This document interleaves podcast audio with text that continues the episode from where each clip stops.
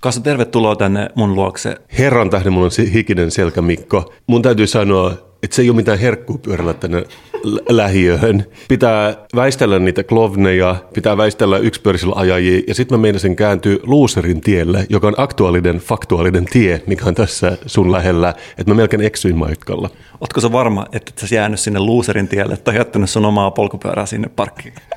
Lol. Okei, se on Loosarin tie, mutta mikä on Loosari? Kukaan ei tiedä. Joka tapauksessa mä oon iloinen, että sun uustalo on nyt kutakuinkin pystyssä, koska tämä on ollut iso asia sulle, mä tiedän. Monet mun ystävät on odottanut tätä hetkeä enemmän kuin mitä muuta, että mä vihdoin lopettaisin mun talosta puhumisen, mutta se itse asiassa vasta nyt alkaa. Ja hienoa, että sä oot päässyt tänne vihkimään näitä tiloja käyttöön poddauksen avulla. Täällä on tosi hienoa, ja sulla on isot ikkunat, ja me istutaan sun tilavassa uudessa studiossa, mutta tietenkin se, että sulla on tämmöisiä niin siirtolohkareita vielä pihassa ja pientä viimeistelyä vielä, mutta mä ymmärrän, baby steps ja mitä 2030, sekö nyt se maalitolppa seuraavaksi? Rakennusinsinööri sanoi, että mulla on nyt neljä vuotta aikaa viimeistellä kaikki. Mä sanoin hänelle, että lisäaikaahan saa sähköpostilla. Hänen naama vääntyy, mutta oikeasti se on niin, että taloja saa rakentaa Helsingissä niin kauan kuin huvittaa. Ei ole mitään aikaa. Täällä on vieressäkin on sellaisia taloja, mitä on kymmenen vuotta rakenneltu ja aina vaan sähköpostilla haettu lisäaikaa. Et mä veikkaan, että siirtolohkareet tulee vielä olemaan pihalla. Me voidaan pitää sua varoittavana esimerkkinä. Mutta hei Mikko, me ollaan saatu postia. Sä tiedät, että mä viihdyn kaupungissa, mulla on tällainen työhuonetilaa Kalliossa. Joku oli käynyt sujauttamassa postia mun postilaatikkoon. Musta on kiva. Siinä ei ollut mitään niin kuin postimerkkiä tai mitään tällaista, vaan se on vaan tämmöinen musta pikku esite, missä on kolmella klemmarilla kiinni pieni kirje. Olisipa hienoa, että me siirryttäisiin taas näistä ärsyttävistä pandemia-ajoista jauhekirjeiden aikakauteen. Muistatko sitä? no, joo, se oli, se oli muotia. Että mitä Anthrax, mikä, mikä pernaruttokirjeitä. Tämä soittaa kelloa, mutta me ei olla ihan vielä siellä. Meidän täytyy ottaa tämä korona-aikaksi. Ja koska mä mietin, että on olemassa tietysti pelonaiheita, kaikki pelkää jotain. Noloimmat pelonaiheet alkaa tällä hetkellä olla kyllä C-virus. Se itse asiassa anna susta mitenkään hirveän omaperäistä tai persoonallista kuvaa. Olisi paljon siistimpi nyt pelata Pernaruttoa, kun sitä ei ole vielä täällä. Ja sitten kun sellaisen jauhekirjeen saa, voisi sanoa, että itsepäähän tiesin tämän jo silloin, kun muut pelkäsivät jotain muuta. Se on totta. Sitten paitsi koronassa ihan nössäkuolleisuus, mitä se on jotain 0,1 prosenttia. Mä oon ihan varma, että Pernarutos on jotain jotenkin paljon eeppisempää, niin kuin 10 tai 50 prosenttia kuolleisuus. Eli voisi sanoa, että jopa polkupyöräily olisi kuulimpaa pelätä kuin tätä nykyistä virusta. Anyway, iloinen tästä elittikuuntelijan kirjeestä. Se on hyvin lyhyt ja se on kirjoitettu harakan varpaille, mikä on kiva näissä ajoissa, kun kaikki aina printtailee kaikkea. Tässä lukee siis ihan pelkästään mahdollinen kontenttilähde poddausta ajatellen kysymysmerkki allekirjoitettu pienellä ikonilla, joka näyttää keskisormea ja siinä lukee kuulia, ambassadori ja taiteen vihaaja. wow, wow. Se on aika paljon, että on taiteen vihaaja. Mehän ei olla varsinaisesti taiteen vihaajia, päinvastoin, mutta mut vahva alku kuitenkin, kun oli näin vähän sanoja. Tällaisina taiteen akateemikkoina, niin kuin täällä ollaan, niin tämä taiteen vihaaja hieman herättää ehkä jopa sellaista kutkuttavaa innostusta, että mitenköhän tämä löytyy selkeästi kuitenkin, jos mä nyt saan olla tämmöinen Nordic Noir-kriminaalari, niin tämä itse kirjahan on selkeästi repästy jostain Moleskin äh, vähän premium notebookista, joten kuitenkin esteettinen ihminen on lähettänyt tämänkin. Ja mitä tulee tähän lähettäjän taittajana, hän ei hutiloi, koska tämä on taitettu aika huolellisesti. Kyllä, ja todellakin kolmella klemmarilla kiinni tässä pikkuvihkosessa, että tässä ei jätetä mitään sattumanvaraan. Mutta sä tietenkin kysyt, mitä tässä kirjassa on. Täällä on pieni esite, jossa lukee Generation 202 hashtag. Ja sä kysyt multa, mikä on Generation 202 hashtag. Niin tämä on jonkinnäköinen pieni taidefestivaali, joka pidetään tai todennäköisesti pidettiin Aamos Rexissä, koska tämä on alkanut helmikuussa tätä vuotta ja loppuu 10.5. Mutta mä voin, mä voin lyödä pääni pantiksi, että tätä ei nyt tällä hetkellä ole enää.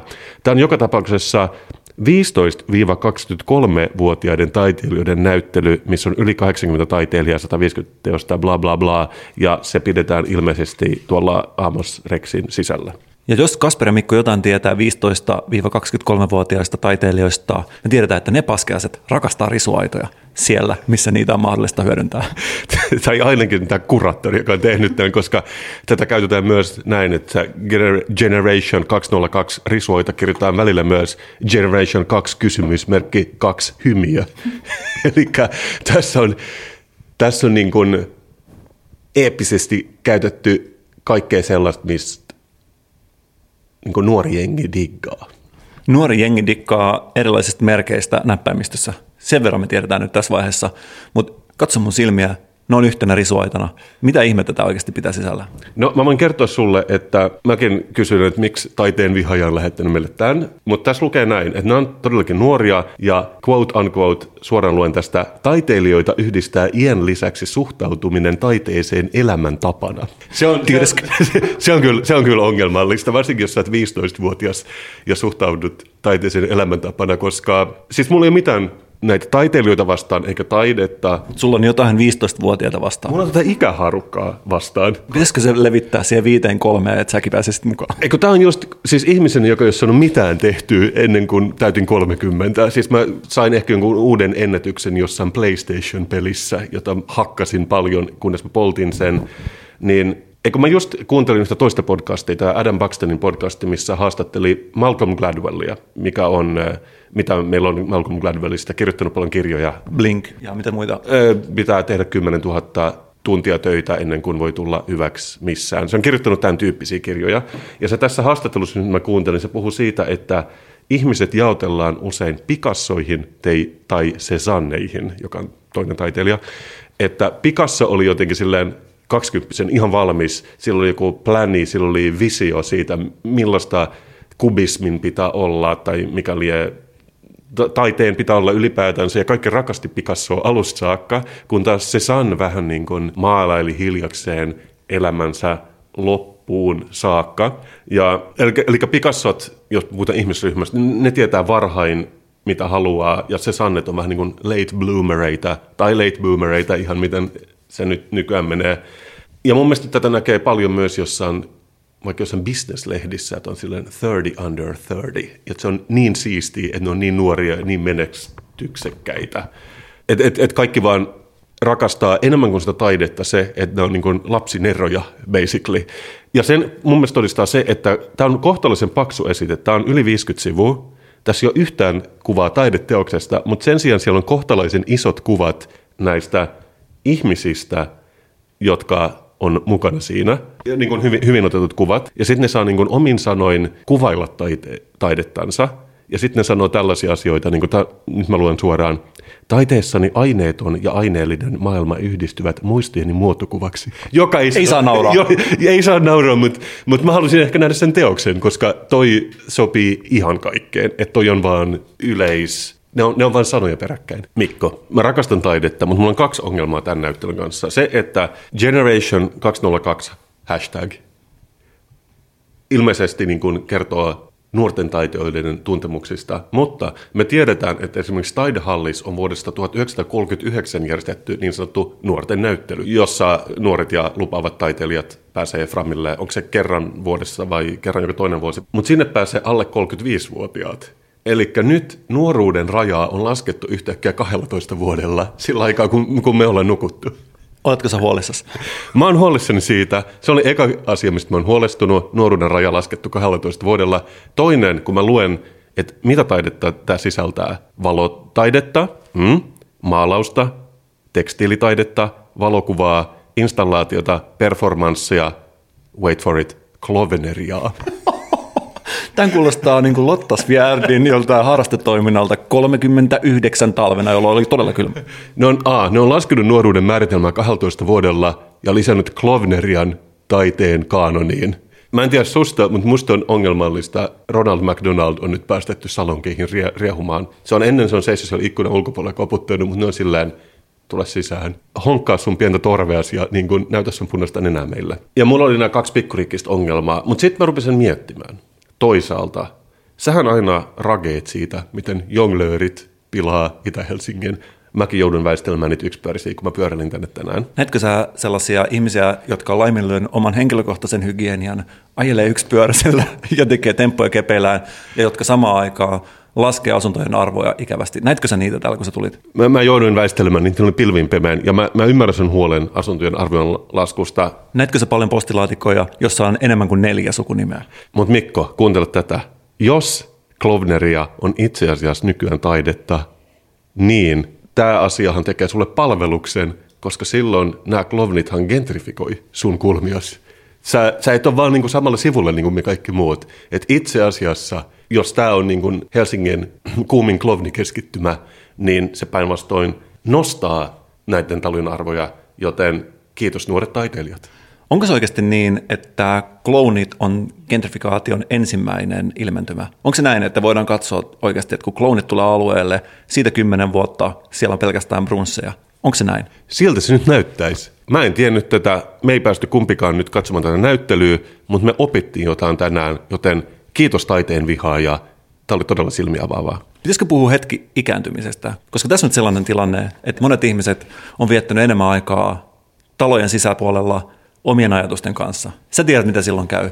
Joutuu ikävällä tavalla kohtaan niitä omia ajatuksia. Yksi aamu mä heräsin ja mä olin valmiiksi niin sanotulla memory laneillä. ja tämä oli oikeasti, tämä koko päivä meni niin, että mä en tehnyt mitään muuta kuin mä muistelin. Mä katsoin sinne peruutuspeiliin ja näin mun koko elämän vilisevän mun silmiä edestä. Ja... Okei, okay. sä vietät liikaa aikaa tässä talossa toisin sanoen. Siis mä en mitään muuta teekään, kun mä oon täällä ja mulla asu täällä kämppis myöskin ja mulla on tapana ajatella ääneen. Mä en ole sellainen ihminen, joka piilottelee niitä omia ideoita. Wow, onko tämä avunhuuto, Mikko? Ei, vaan mä sain paljon palautetta tästä, että mä muistelin tämän koko päivän ja omat uran huippuhetket Kasperin Mikon podcast, piste. Kasperin Mikon podcastin ensimmäinen lähetys. Ja siis tämä oli oikeastikin kiinnostava päivä, koska tässä ei ole mitään muuta kuin tällaista memory lanea. Ja yleensä mulla kestää se, että sä oit se kiitävän hetken, vähän niin kuin häivähdys jossain merenpinnassa ennen kuin aurinko laskee lopullisesti. Tämän tyyppisiä juttuja. Nyt te kesti koko päivän. Ja Mulle tietysti asianmukaisesti kuittailtiin, että olisikohan tässä nyt niin sanottu KI-kriisi, eli keskiään kriisi.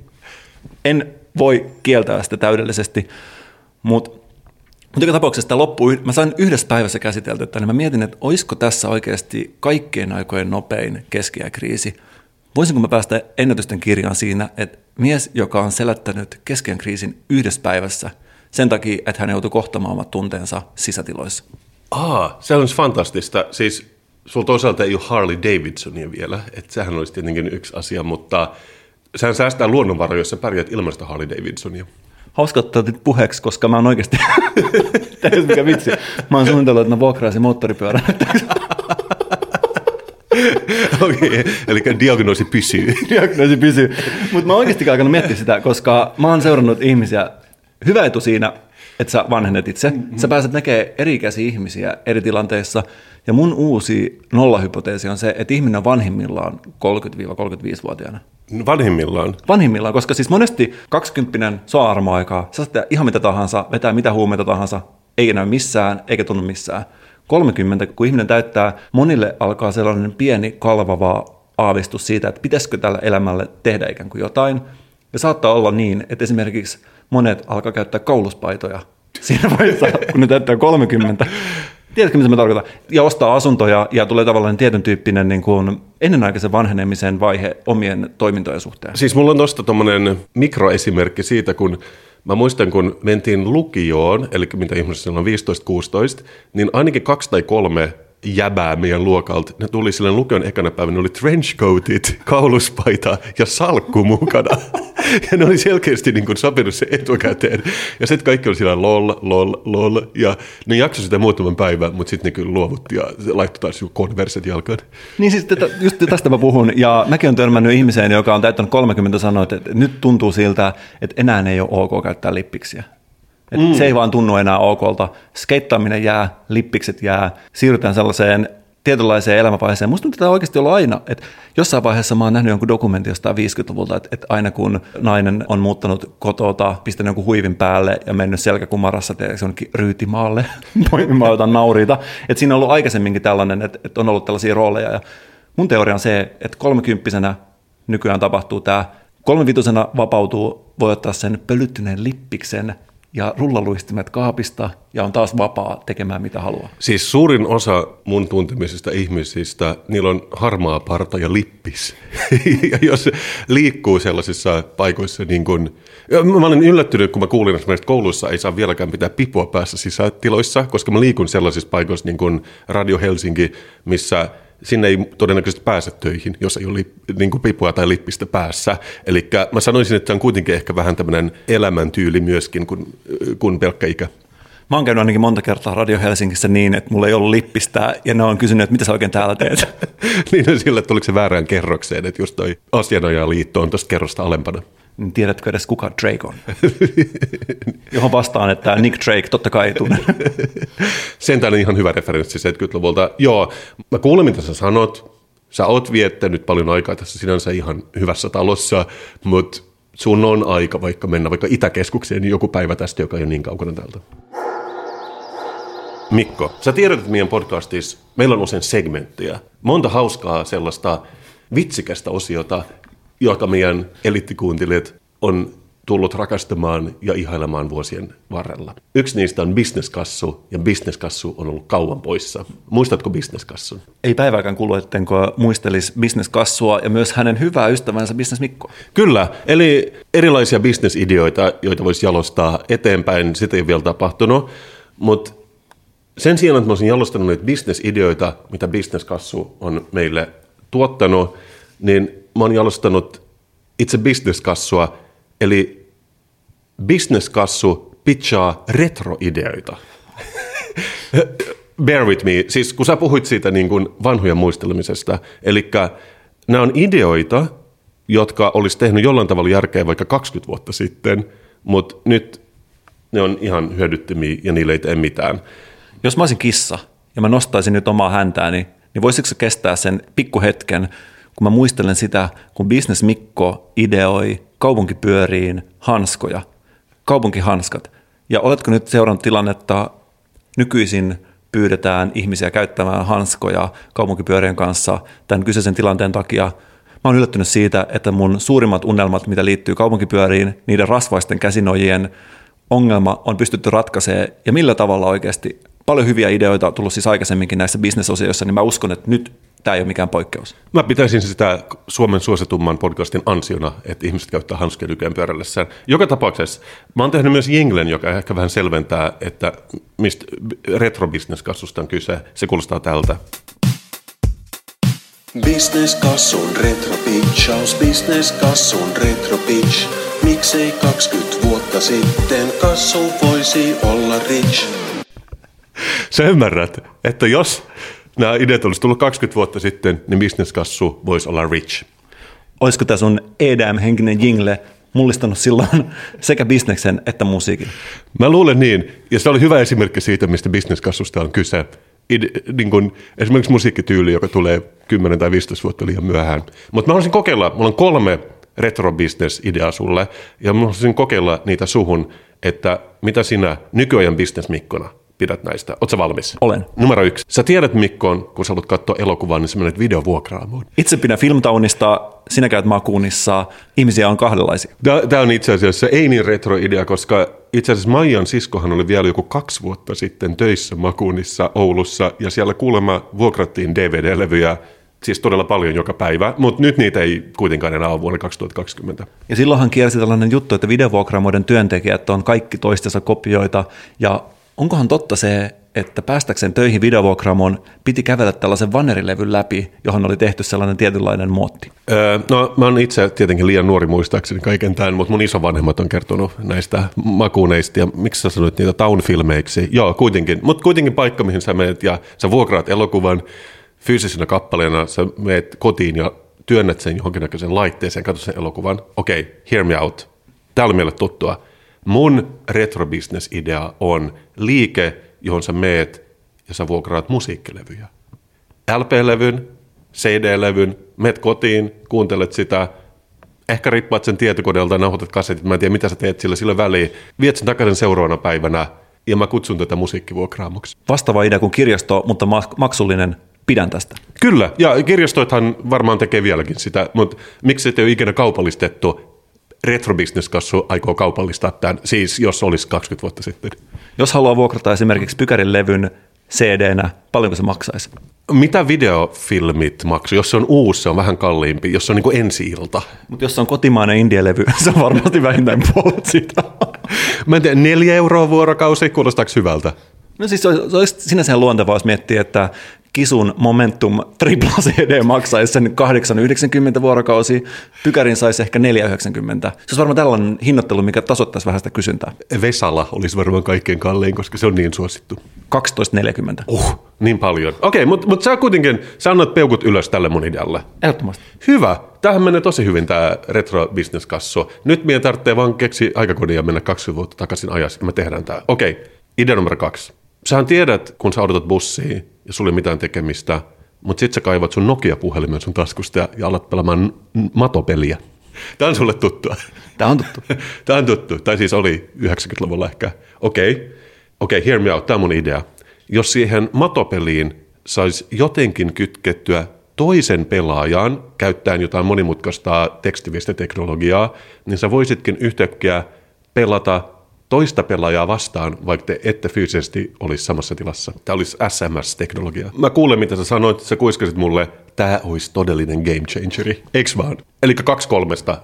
Tähän menee tosi hyvin. Okei, ja nyt tulee viimeinen retrokassun idea. Tämä on ehkä vähän sellainen käytännöllisempi kuin ne muut, e- eikä perustu niin paljon tämmöiseen massiiviseen järjestelmiin tai teknologiaan. Okei, sä tiedät Mikko, miten sulhan on kaikki sun CD-levyt sellaisessa tornissa, jossa on ankanjalat. Ja sä tiedät, kun sä bailaat täällä sun talossa Ace of Basein tahtiin, niin se usein kaatuu, koska se on vähän hutera, että miksi laittaa CD-levyä torniin. Se on vähän niin kuin epäkäytännöllistä kaikilta tavoin.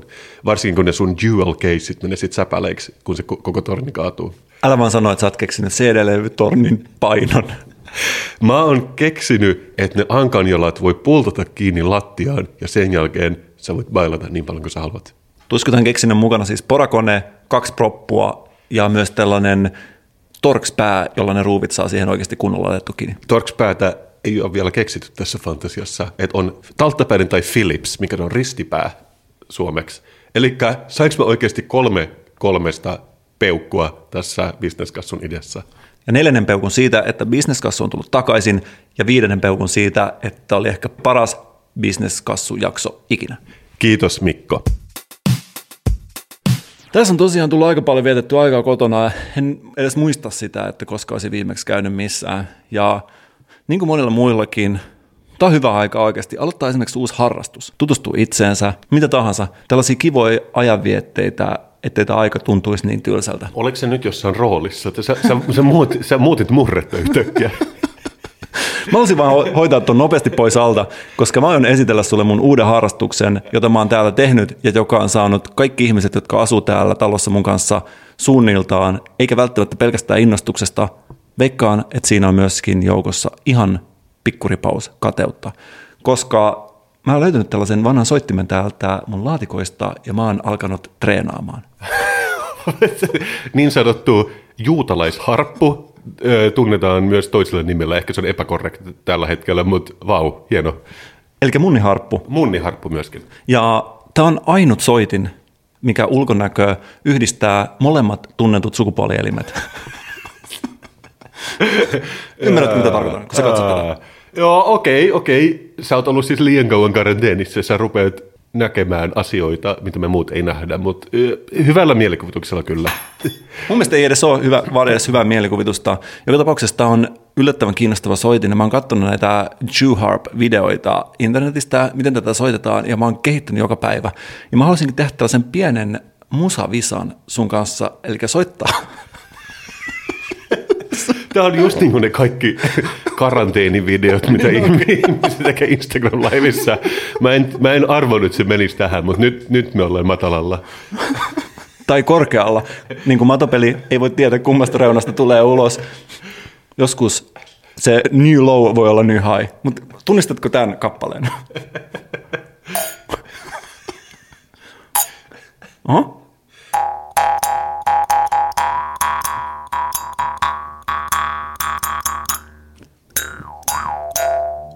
Business-kassun retro pitchaus Ingle. Mä en tunnistanut sitä, mä oon pahoillani. Oliko se meidän tunnari, meidän, meidän äh, podcastin tunnari? Tämä on tietenkin Kasper ja Mikon tunnari. Niin kuin huomaat, muniharppuu taipuu moneen. Miten se olisi tällainen kappale? Tunnistatkohan sä tätä?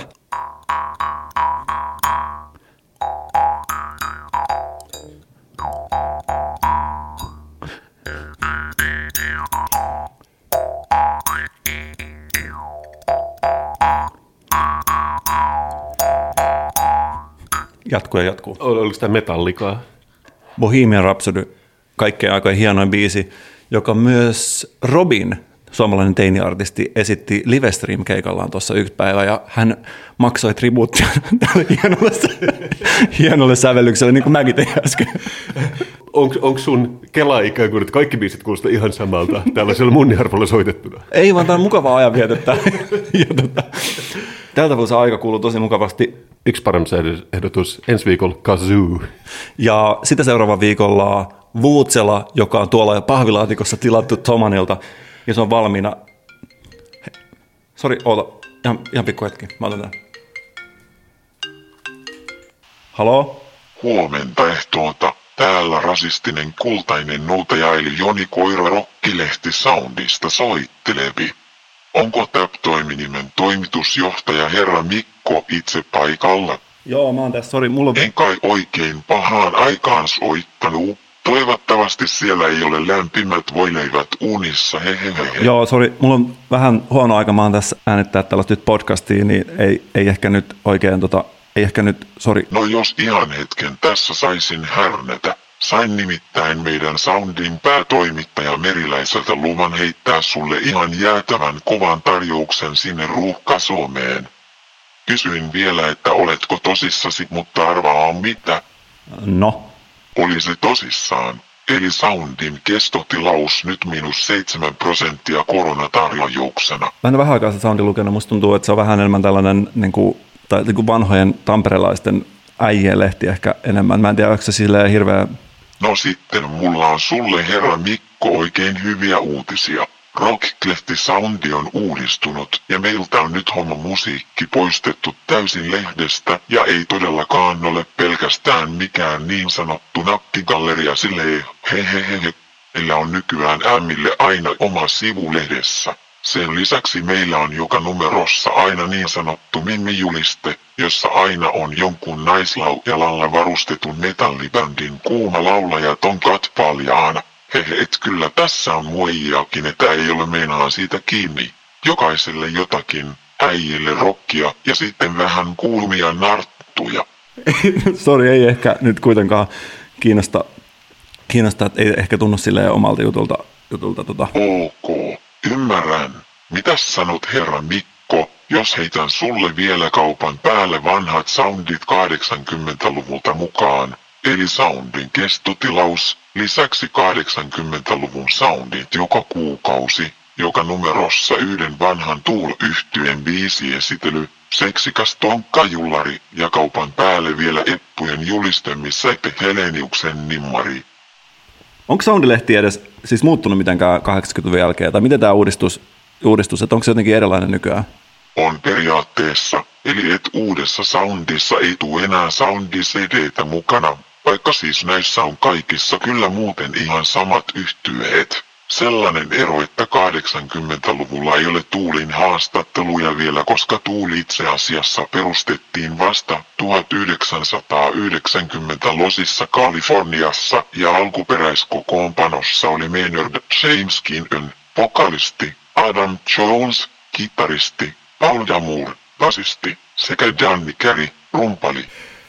Joo, no ehkä ei, ei kuitenkaan kiitos, kiitos nyt tällä kertaa, että kiitos vaan soitosta. No päivän jatkoja ja muista pitää turvavälit näinä jäätävinä aikoina. Jos muutat mieltäsi, niin soita tänne Soundiin ja kysy Jonia rasistista rokkirakkia. Siik hau. Sori, sori tosiaan, tässä oli pienenlainen keskeytys. Vau, oliko tämä niin sanottu antimainonta? että, että, eikö sä puhunut siitä jo, joskus, että jotkut yritykset, ne niin kuin teki mainontaa ja sitten odotti, että niillä maksetaan siitä, että ne ei mainosta sitä. Mä en tiedä. Ja terveiset Soundin päätoimittajalle Meriläiselle sinne Tampereen Norsunluutorniin. Tässä oli tällaiset rokkipäivitykset täältä Helsingistä. En oikeasti tiedä, en ole avannut Soundia vähän aikaa. Mulla ei mitään sitä vastaa. Mä veikkaan, että siellä joka numerossa joku pykäribiisi saa vähintään kolme tähteä. Se on melkein yhtä haastavaa ja karua kuin koronavirus julkaista paperilehteen näinä päivinä, mutta jos sä sanot, että se on olemassa, niin se on olemassa se lehti. Ja ainakin tuon perusteella musta tuntuu, että Soundi on oikeasti ottanut tämän uudistumisen vakavasti ja pyrkinyt vähän laajentaa sitä sisältöä, että ei se ole pelkästään niille tamperelaisille entisille roudareille. Ja mä oon pelkästään iloinen, että Jonilla on jotain tekemistä näinä karunen jäätävinä aikoina. Se on mulle pääasia. Monet joutuu ehkä laajentamaan sitä omaa elinkeinon määritelmää ja joutuu tulemaan niistä omista päänsisäisistä laatikoista. Ja niin kuin sä oot Kasper aina sanonut, että sä haluat tulla sen oman mukavuuslaatikon yläpuolelle niin, että sä pystyisit vähän laajentamaan sitä omaa, omaa osaamista. Niin mun mielestä on hyvä esimerkki siitä, että ihminen pystyy kyllä ihan mihin tahansa, jos se vaan oikeasti yrittää. Joo, parempi se on kuin istu kotona, vai mitä Mikko? Nurkka, nurkka, tukurkka. Se on Kasperin kirjanurkan hurkka. Tää nurkka, tukurkka. Se on Kasperin kirjanurkka. Kyllä, Kasperin kirjanurkka is back. Me ollaan odotettu tätä. Mä oon siivonut vähän kirjahyllyä. Voi pojat, mulla on iso kasa. Tulevat viikot tulee olemaan kirjallisuuden juhlaa Kasperin Mikon podcastissa. Jos sä katsot mun silmiin, sä näet siinä vain yhden kysymyksen, ja se sama kysymys on meidän kaikkien kuulijoiden huulilla. Mikä kirja on luvassa tällä viikolla? Meillä on retroteema tällä viikolla meidän podissa. Okei, kirjanurkassa on ehkä aina retro teema, koska ne on haalittu jostain roskiksista tai kierrätyshyllyistä. Mutta tämän mä oon itse asiassa saanut uutena silloin, kun se ilmestyi, ja se ilahdutti mua jo silloin. Nyt mä tuon sen takaisin. Blog by the Book, blogiopas vuodelta 2014. Ja tässä on tällainen naisen alaruumis, ja tällä on selkeästi pissahätä tällä naisella, ja hänellä on skeittilauta kädessä. Joo, ja vielä tämmöinen 80-luvun skeittilauta, missä on reilit, että sä pystyt niinku slaidaamaan jossain kurbilla paremmin. Onko tämä oikeasti sellainen kirja, että jos mä nyt päättäisin aloittaa oman blogin, mä voisin tämän kirjan avulla saada sen pystyyn? Tämä on just tämä, mikä on hienoa, koska okei, moni meistä muistaa blogit. Mä olen liian nuori muistaakseni blogit, mutta mun isovanhemmat on kertonut mulle niistä. Mutta todellakin siitä ei kuin 2014, kun blogit oli kuuma juttu ja julkaistiin bloggausoppaita. Olin itsekin hieman blogiaktiivinen niihin aikoihin, mutta tietenkin nykyään jokaisella pitää olla oma podcast. Se on vaan niin kuin, niin, niin, niin tämä yhteiskunta toimii. Tämä on hieno opas, koska tämä, niin kuin, tämä jotenkin kertoo olevansa jonkinnäköinen bloggaamisen isoin instantti, tai siis blogiopas, ja tämä jopa alkusanossa se kertoo, että se on kattava otos suomalaisista bloggaajista. Okei, okay, sehän kuulostaa hyvältä. Onko tämä vähän niin kuin blogien kuka kukin on? mä, luulen, mä luulen niin, koska ja, ja siis tämä alkaa ihan hyvin alkusanoissa. Puhutaan, että on olemassa ruokablogeja, poliittisia blogeja. Sä tiedät, marsublogia, hiihtoblogeja, treenauspäiväkirjaa. Ja sehän on hienoa, että ihmiset pääsee kertomaan erilaisista harrastuksistaan.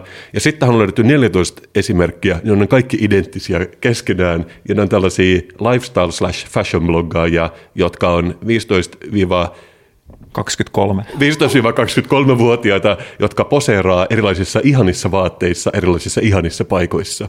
Joo, siis tämä voisi olla kaikki samasta blogista ja nämä voisi olla jopa sama ihminen, joskin hiustyylit vähän vaihtuu. Et siinä mielessä tässä on variaatio, mutta joo, mutta tämä oikeastaan tämä vastaa kaikkiin mun stereotypioita ja ennakkoluuloja, mitä bloggaaminen on. Tämä nimenomaan, koska mä itse pidin erilaista niin sanottua huumoriblogia siihen aikaan ja mä oon sillään, tämä ei ole ehkä se mun, mun idea niin bloggaamisesta, että jos, jos tässä kerrotaan, että on monta eri tapaa, niin miksi 14 täysin identtistä bloggaajaa? Ainoa, mikä on vähän eri, erilainen, on tämän kylän homopoika, eli Eino, joka on sinänsä mukava ja on ollut meidän blogissakin, mutta sekin on esitelty ihan samalla tavalla. Kuitenkin mä oon valinnut sulle viisi vinkkiä tästä kirjasta, jos sä haluaisit istua sun aikakoneeseen, matkustaa takaisin vuoteen 2014, kokeilla, että auttaisiko ne sua, jos sä haluaisin nyt perustaa blogen, koska kuten sä sanot, muoti on syklistä, voi olla, että ensi vuonna me kaikki halutaan taas tehdä blogia. Mutta ootko valmis? Olen. Okei, okay. Vinkki numero yksi blogioppaasta Blog by the Book. Tekstin ei kannata olla liian pientä tai suurta.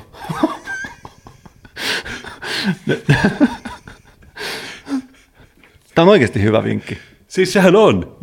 Siis mäkin olin ihan yllättynyt. Mä ekaksi naureskelin tälle, mutta sitten mä silleen, ei vitsit. Siis mulla on ollut liian suurta ja liian pientä tekstiä mun omassa blogissa, että jos sen tekee just sopivaksi, niin silloin sitä on tosi paljon helpompi lukea. Mä voisin itse asiassa pistää tällaisen Miksen musablogin pystyyn, ja siellä lukisi ensimmäisenä vinkkinä kaikille nuorille musan tekijöille 15-23. Kappale ei kannata olla liian lyhyt eikä liian pitkä. Hauska, että sanoisit musiikkiblogi, koska vinkki numero kaksi on, että puhutaan, että, että voi olla blogin nimi, se voi olla suomeksi, mutta se voi olla myös englanniksi. Ja sitten vinkki numero kaksi on, että blogin nimen pitää olla kieliopillisesti oikein jossain muualla kuin suomen kielellä. Mikses Music Blog. Tässä lisäyksenä, että rap-henkiselle mimmille sopii loistavasti joku peitenimi tuomaan tunnelmaa blogiin. Että tämä on just tämä sun Miksun musiikkiblogi, niin sä seurasit tätä aika orjallisesti tätä vinkkiä, että sä et oikeastaan tarvinnut sitä. Tuntuu, että palaset loksahtaa vähitellen kohdalleen. Silloin kun meillä on viimeinen vinkki meidän kädessä, mun ensimmäinen blogipostaus on jo ilmoilla ja ihmiset ovat siellä käyneet kommentoimassa. Pidä kiinni ratista, Mikko, koska tämä jatkuu. Näitä tulee viisi ja tämä on numero kolme. Oma vartalo ja sen hyvät ja huonot puolet pitää oppia tuntemaan, jotta voi valita siihen sopivat asukokonaisuudet. Eli onko se nyt, kun sä oot ollut yksin täällä kotona makuhuoneessa, oot sä tutustunut sun vartaloon yhteen?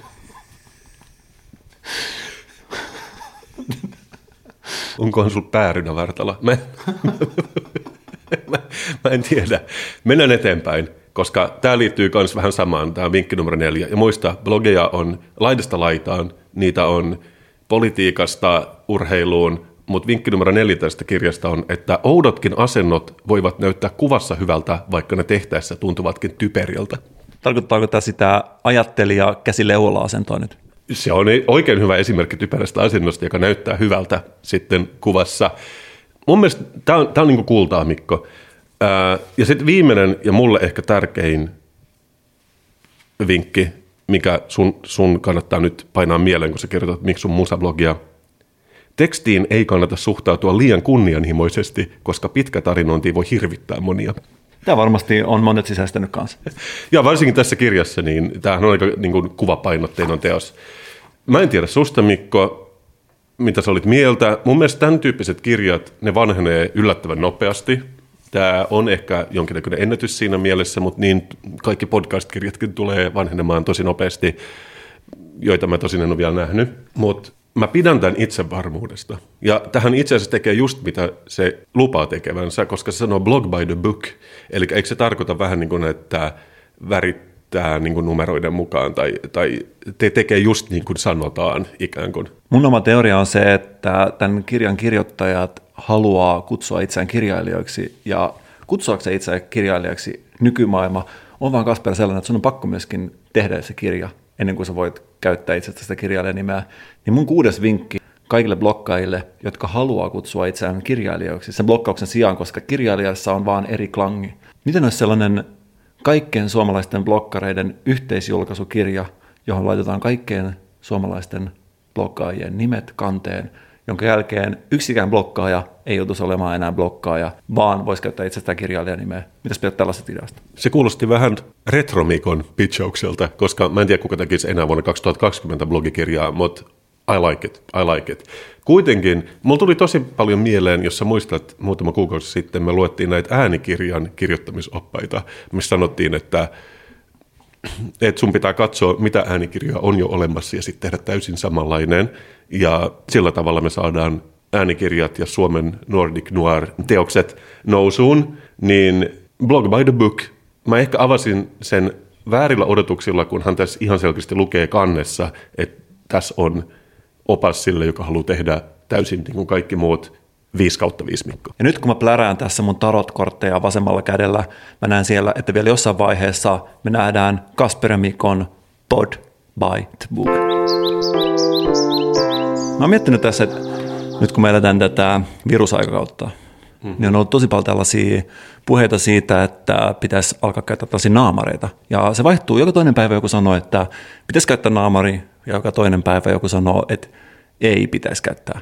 Joo, meille kalliolaisille on tuttu, että tuolla yksi paikallinen tai hieroja laitos oli jo ruvennut valmistamaan niitä kankaasta. Kolme euroa kappale, ei paha.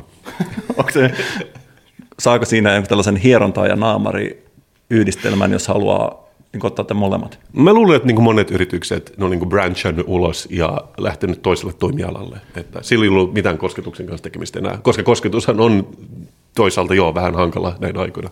Ja tässä on vähän myöskin, musta tuntuu, että ihmiset jakautuu aika hyvin kahteen leiriin. On niin sanottuja lampaita ja paimenia. sheepless, wake up sheepless.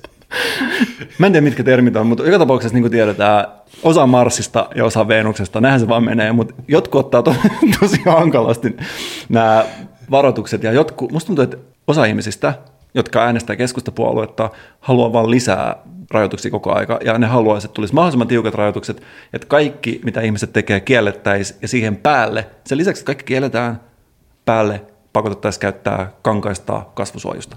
Aa, joo, nyt mä näen, mitä sä ajat takaa. Mä on itse asiassa, mähän olen Team Ruotsi, mitä tulee tämän koronakriisin hoitamiseen. Mutta joten, Sama täällä. Mutta jotenkin sitä ei voi myös sanoa ääneen, koska naapurin kannattajat on niin paljon voimakastahtoisempia. Mä oon miettinyt, että kuka oikeasti hyötyisi tällaisista naamareista, ja mä oon alkanut miettiä, että siitähän hyötyy tietysti ihmiset, jotka haluaa peittää kaikki muut kasvonpiirteet, paitsi silmät. Okay. Eli olisiko niin, että naamarin käyttöä kaikkein eniten haluavat ihmiset olisi sellaisia ihmisiä, joilla olisi tosi kaunis katse, mutta muuten kasvot olisi ehkä sellaisia, että se peittäminen ei välttämättä ole huono idea. Ahaa, niin sä puhut, että... Kuvittaa, että sulla on niin naama, joka on puoliksi kaunis Joo. ja puoliksi aika tavanomainen, ja se kaunis osuus olisi sun silmät. Mieti, kuinka hyvä se tekisi sun kasvoille, että sä saisit peittää puolet siitä hyvästä syystä, koska nyt fakta on se, että pari kuukautta sitten, jos sä peitit sun kasvot. sä oot joko naismuslimi tai pankkiryöstyjä. Niin, aivan no. näin. Ja siitä paitsi siihen aikaan muutenkin katsottiin kasvojen peittämistä pahalla. Sitten puhuttiin, että se on tällainen turvallisuusriski ja se ei tuo hyvää fiilistä ihmisille. Silloin ihmiset, joilla oli todella kaunis katse, jos se käytti naamareita, he joutuu ikävään valoon, jos ymmärrät. Niin, jos sä et ollut asiallinen turisti, koska ne on kautta aikojen käyttäneet naamareita. Joo, mä ymmärrän, että... Ja asiallisista turisteistakin he, joilla on todella kauniit silmät. Aivan, joo. Eli meil, meitähän tämä ongelma ei tietenkään koske, mutta mut tämä voi olla jopa jonkinnäköinen blessing monille ihmisille meidän yhteiskunnassa. Vähän samalla tavalla kuin monet pelkää uima-asukauden alkamista – niin tämä voi tulla todellisena niin kuin onnenkantamoisena nyt tänä vuonna. Tätä mä tarkoitin. Eli tässä on oikeasti paljon hyötyjä ja ne hyötyjät on niitä, joiden naama, naaman kauneus on jaettu epätasaisesti niin, että se kauneus rajoittuu enemmän sinne yläosastoon ja alastoon, mikä voi peittää. Ja mä olen myös miettiä oikeasti, että onko sulla joskus ollut sellainen päivä, että sä, niin kuin, sä tunnet itsestä todella söpöksi? Että sun on oikeasti, että tänään mä näytän niin hyvältä, kun mä pystyn näyttämään teknisesti. Mulla Mikko, jokainen päivä on cute-päivä. Onko oikeasti? Onko sulla joskus sellainen päivä, että sä tunnet itsesi erittäin hyvän näköiseksi? Hei, parhaillaankin. Joka tapauksessa on joskus sellaisia päiviä, että on sellainen olo, että tänään mä näytän hyvältä. Ja jos sellaisena päivänä sä et tee mitään muuta kuin käydä Lidlissä ostamassa vihanneksia, niin tuleeko sulla ikinä sellainen olo, että sä vähän niin kuin heität hukkaan sitä sun omaa kauneutta? Ah, joo, niin kun, mä oon ajatellut niin, että tällä hetkellä säästää niin paljon rahaa, kun tarvitsee vain ostaa yläosia, kun on kuitenkin vain videoneuvottelussa. Että mä oon ajatellut sitä vähän sellaisen niin tarkan markan vartiojuttuna. Mut, niin mä mietin, siis koska mulla on oikeasti sellainen olo, että jos on oikeasti joku tosi kaunis asia, vaikka oma itse, tai, tai kuvitellaan, että joku todella kaunis ihminen, ja hän asuu yksin jossain, tiedätkö, pienessä kylässä, eikä pääse millään tavalla hyödyntämään sitä omaa kauneuttaan, niin eikö vähän sellainen traaginen olo? Odota Mikko, kunnes kuulet Instagramista. Mutta se ei ole kuitenkaan kaikkea ulottuvilla. Fakta on, että maailmassa on kuitenkin satoja ihmisiä, joille ei ole sitä Instagramia kädessä, ja henkilöhoukossa saattaa olla muutamia todella kauniit yksilöitä. Totta, esimerkiksi ikäihmiset hän ei käytä Instagramia, niin silloinhan ne ei pääse nauttimaan sun kauneudesta. Joo, nyt, joo mä ymmärrän. Mutta sitten mä aloin miettiä, että mulla on tullut päähän tällainen traagisten perhe jonka sukunimi voisi olla itse asiassa traaginen, jos kaikilla ihmisillä on joku... Tyypillinen suomalainen sukunimi. Kyllä, että olisi esimerkiksi tällainen traagisten perheen tytär, Elina Traaginen esimerkiksi, kuvitellaan todella kaunis ihminen. Mm. Mä, mä, mä kuvittelen sitä nyt jo, voi pojat. Mutta hän on sokea. Wow, Eli hän ei, ikinä, hän, ei, hän ei ikinä pääsisi näkemään omaa kauneuttaan. Mieti, kuinka traaginen asia oikeasti.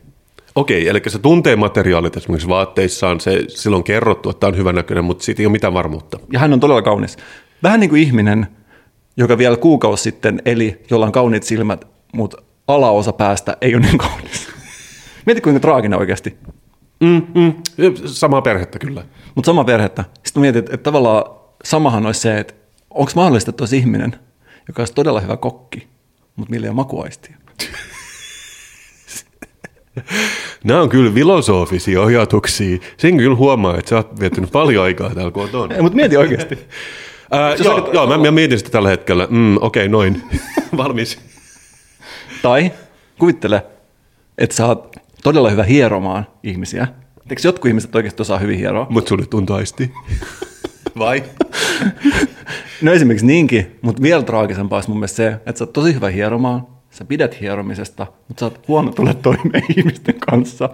Että sä sä, vähän vastenmielinen hieroja, ja siinä mielessä itse asiassa samanlainen kuin tosi monet fysioterapeutit, mitä mä oon esimerkiksi kohdannut. Mä oon itse miettinyt, jos olisi hieroja, niin olisi varmaan epämiellyttävä semmoinen asiakas, joka haisee hielle ja muutenkin on huono henkilökohtainen hygienia, mutta ikinä ei puhuta siitä, että sillä itse hierojalla olisi huono persoonallinen hygienia.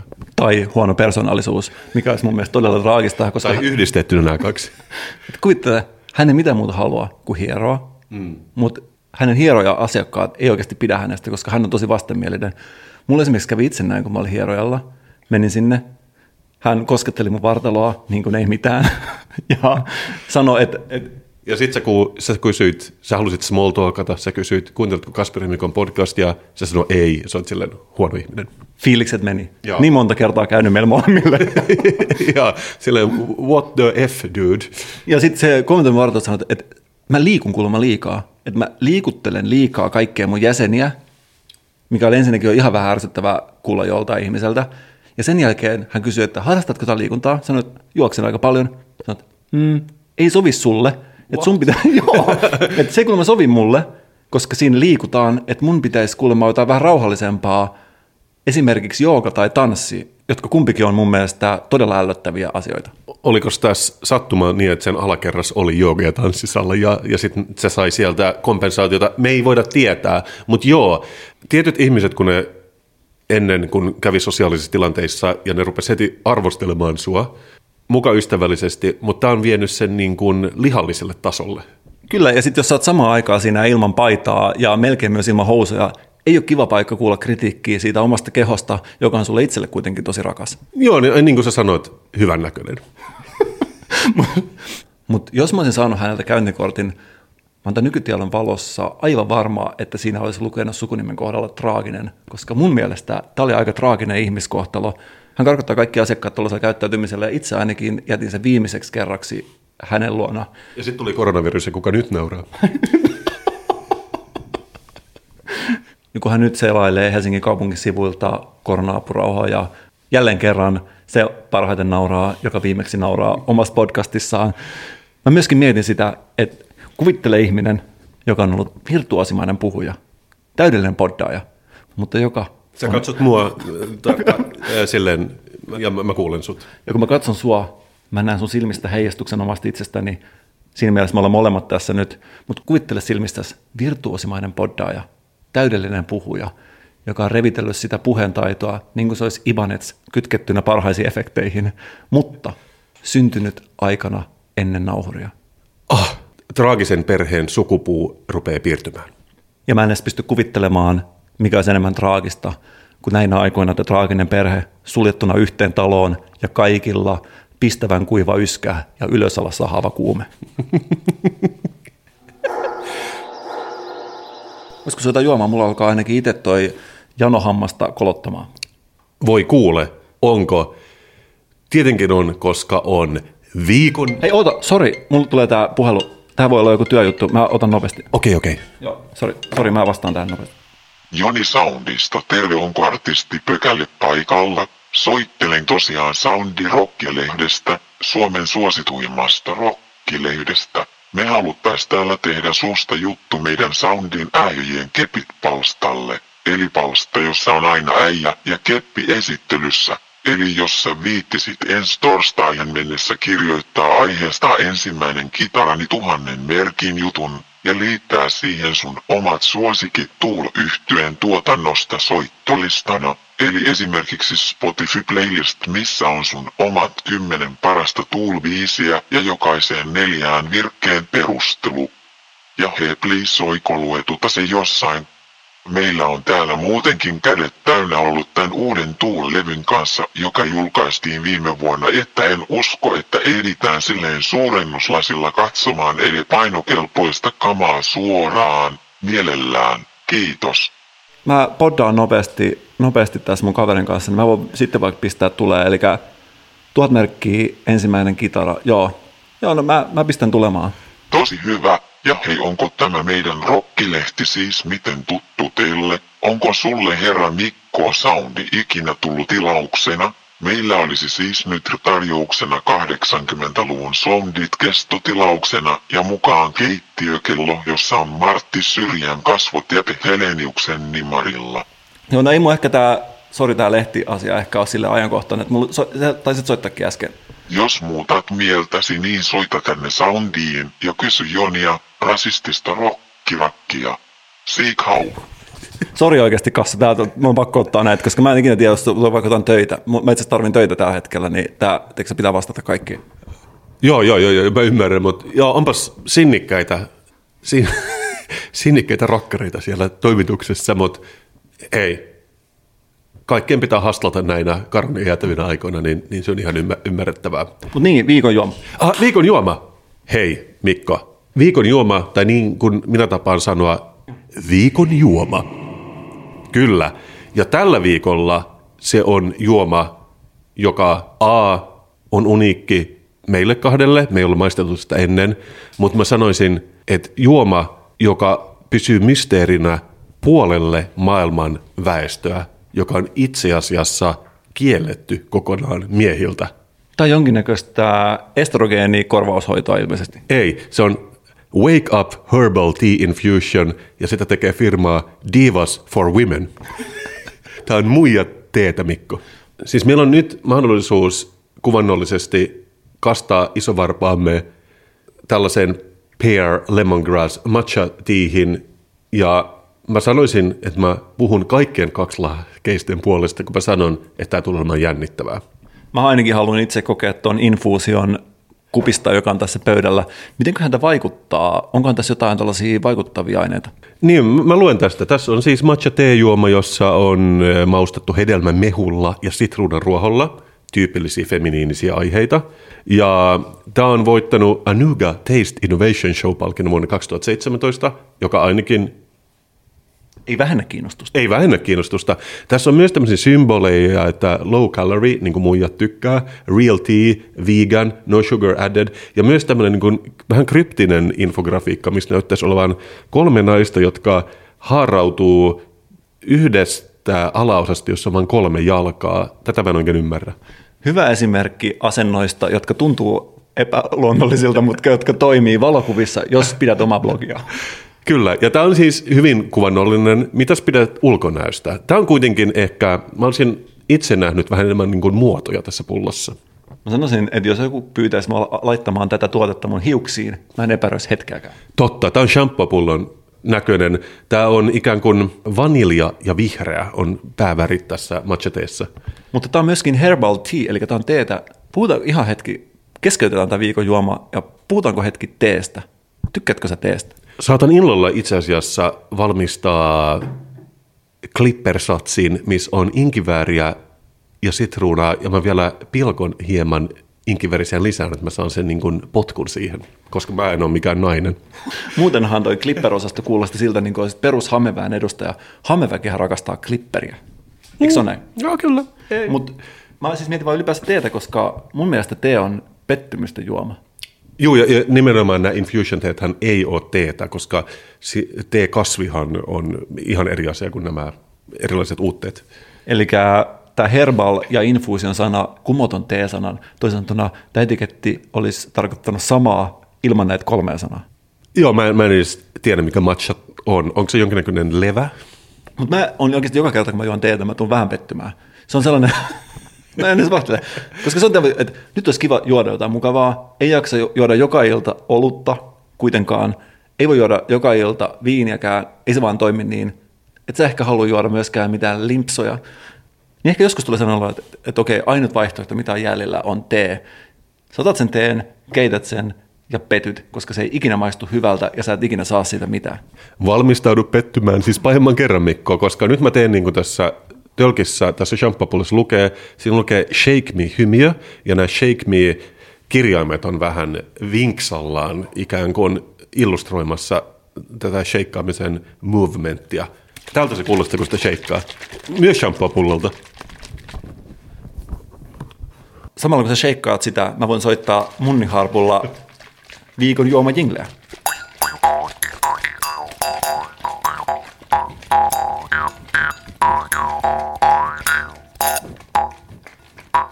Ammun tällä jousella itseni hampaisiin, mutta se, Puuduttaa kivasti ennen, ennen niin kuin pruuvia. se purttaa, mutta nyt voidaan sanoa, että ainakin on sheikattu asianmukaisiin menetelmiin. Tämä ei ole ainakaan siitä kiinni, että ei olisi kunnolla sekoitettu. Mä avaan nyt ison muovisen korkin. Monille kuulijoille varmasti pettymys toi ääni ei naksahtanut silleen kivasti kuin joskus aikaisemmin. Mitä sä oot mieltä? Mä sanon persikkojäätelö on tää tuoksu. Mä en edelleenkään epäröisi aikaa laittaa tätä hiuksiin, koska itse käytän jonkinnäköistä ekohiusainetta, joka tuoksuu ihan samalta. Totta, tämä on hyvin lähellä Garnier Fructista. väri, väri on myös Garnier Fructis. Tässä näyttää, että tässä olisi vähän, Le- levää joukossa, että se on samea. Mä pidän siitä, että se on jollain tavalla vähän aidompaa. ja väri muistuttaa itseäni lapsuuden maisemista Salonjoen rannalla. Ruskein joki, jota on olemassa. J- jäisiköhän se kuitenkin kakkoseksi Aurajoelle, sitä mä en tiedä, maistetaan. Skol.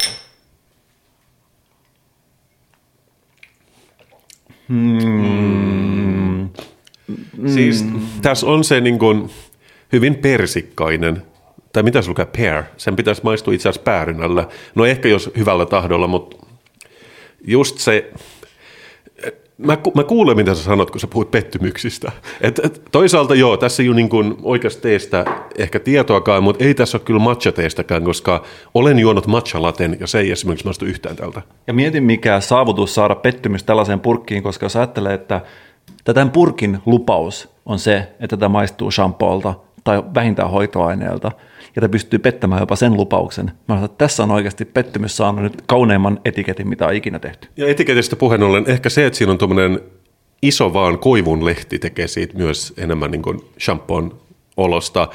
Mä oon valmis antamaan tälle kaksi viidestä, koska tässä oli kuitenkin se jännitys, että me ollaan ensimmäiset kaksi lahkeiset maailmassa, jotka maistaa tätä. Mausta kaksi tähteä ja sama täällä, mutta entäs se vaikutus? Tunnetko itsesi diivaksi tai edes naiseksi? Siinä oli kaksi lupausta, mutta mä aion ottaa tämän kolmannen lupauksen, wake up, niin kuin tässä myös lukee tässä etiketissä. Ja sehän, sehän on hyvä just ennen kuin me lopetetaan tämä poddaus. Onko sulla siis sellainen olo, että sä oot woke? Aa, on itse asiassa, mutta se oli jo ennen tätä. Mutta okei, okei, kaksi ja puoli viidestä. Sama täällä. Kiitos. Kun pistän silmät kiinni, ajattelen meidän sponsoreita, mä näen sellaisen nallekarhun, joka nukkuu talviunia, pörönen, voimakas eläin, joka kuitenkin on tällä hetkellä horroksessa. Ja tuossa alussa me tosiaankin luettiin eliittikuuntelijan, taidevihaajan meille lähettämä pikku esite, mutta hän kertoi myös olevansa ambassadori, mikä ilahdutti minua tosi paljon, koska mä en näe sitä mitenkään poissuljettuna, että meidän ambassadorit nyt vois käyttää maagisia ambassadorivoimiaan, työntäisi kyynärpäänsä sponsorin kylkiluuhun ja sanois, oletko kuullut Kasperi Mikon podcastista? Ja jos se, että meitä lähestyy keskisormi sojossa, lämmittää meitä vähän, niin mä uskon, että mä puhun meidän molempien puolesta, että jos hän lähestyy meitä setelitukku kädessä, se lämmittää meitä vielä enemmän, koska Casper Mike podcast sponsorointi ei ole mikään häpeä näinä jäätävinä ja karuna aikoina. Se on kuuminta, mitä voi tehdä tällä hetkellä. Pystyt kuvittelemaan mitään kuumempaa, kuumempaa. Mieti oikeasti, Kasper, jos sun nimi olisi Joni, sulla sattuisi olemaan sen verran rahaa, että sä voisit hankkia sponsoroidu jakso itsellesi. Mä en tiedä, mitä sä myisit. Jotain tuotteita, mitkä tietysti kantaisi sun omaa nimeä Joni. Mikä olisi kauniimpaa kun sun oma nimi kuuluisi sun itse sponsoroidun podcast-jakson alussa. Se on niin kuin sijoitus itseensä. Sehän kuitenkin jää internettiin ja sitä voi käydä kuuntelemassa jopa vuosien kuluttua. Jos sun nimi on Kilju Juho, sä voit hyvin ostaa itsellesi, itse, itselle sponsoroidun jakson. Joka tapauksessa, jos ihmiselle käy näin, että kun hän aamulla herää, kaunis päivä, on tosi söpö olo, tekee mieli mennä peilin eteen, peilaa itseään ja tekee mieli hyödyntää sitä omaa söpöyttä.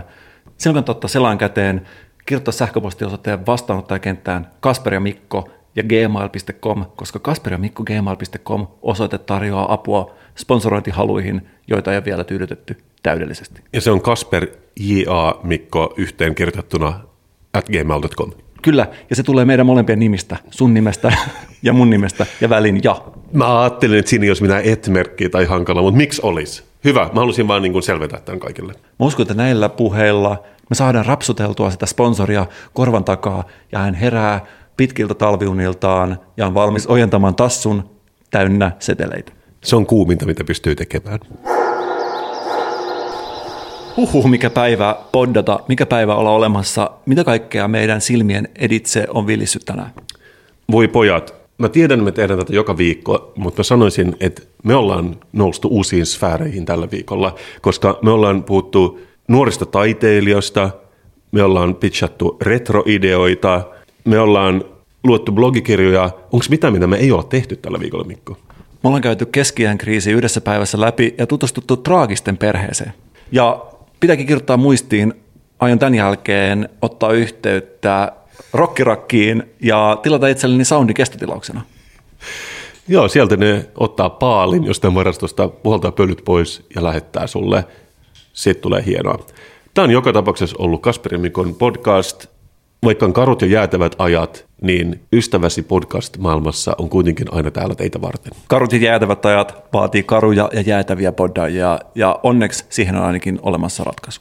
Me rakastetaan te kaikkia. Moi. Moi. Pää on niin kuuma, idea kuuma, on idea ruisku, niin kuin Antti Tuisku. Ideoit riittää, niitä voin siittää, kipinät lentää, ideoit syntyy. Mut kassa on tyhjä, raha ei ruokaan, ideat helppoin, mut ei mitään tuokkaan. Ideat keksin vast vuosien päästä.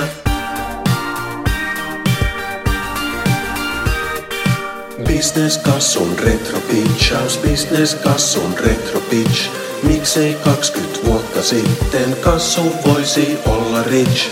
Business kassun retro pitchaus, business kassun retro pitch. Miksei 20 vuotta sitten kassu voisi olla rich? Mulla ei oo kenki, mä olen köyhä, koska mun pitchaustahti on löyhä. Ideoit kyllä, sinänsä riittää. Vuosi 97, soittajaa kiittää. Ideoit mulla, nurkissa kierii, niistä ei oo hyötyä. Vuodet ne vierii, tarjouksia voipi, tietenkin rustaa, mut mun tarvitsee vissiin, ajas matkustaa.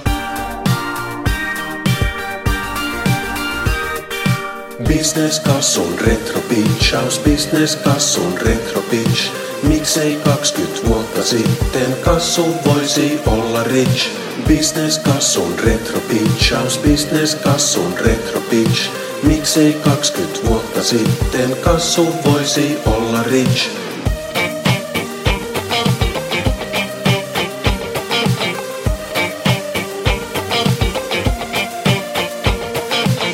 Business kassun retro pitchaus, business kassun retro pitch. Miksei 20 vuotta sitten kassu voisi olla rich? Business kassun retro pitchaus, business kassun retro pitch. Miksei 20 vuotta sitten kassu voisi olla rich? Business kassun retro pitchaus, business kassun retro pitch. Miksei 20 vuotta sitten kassu voisi olla rich?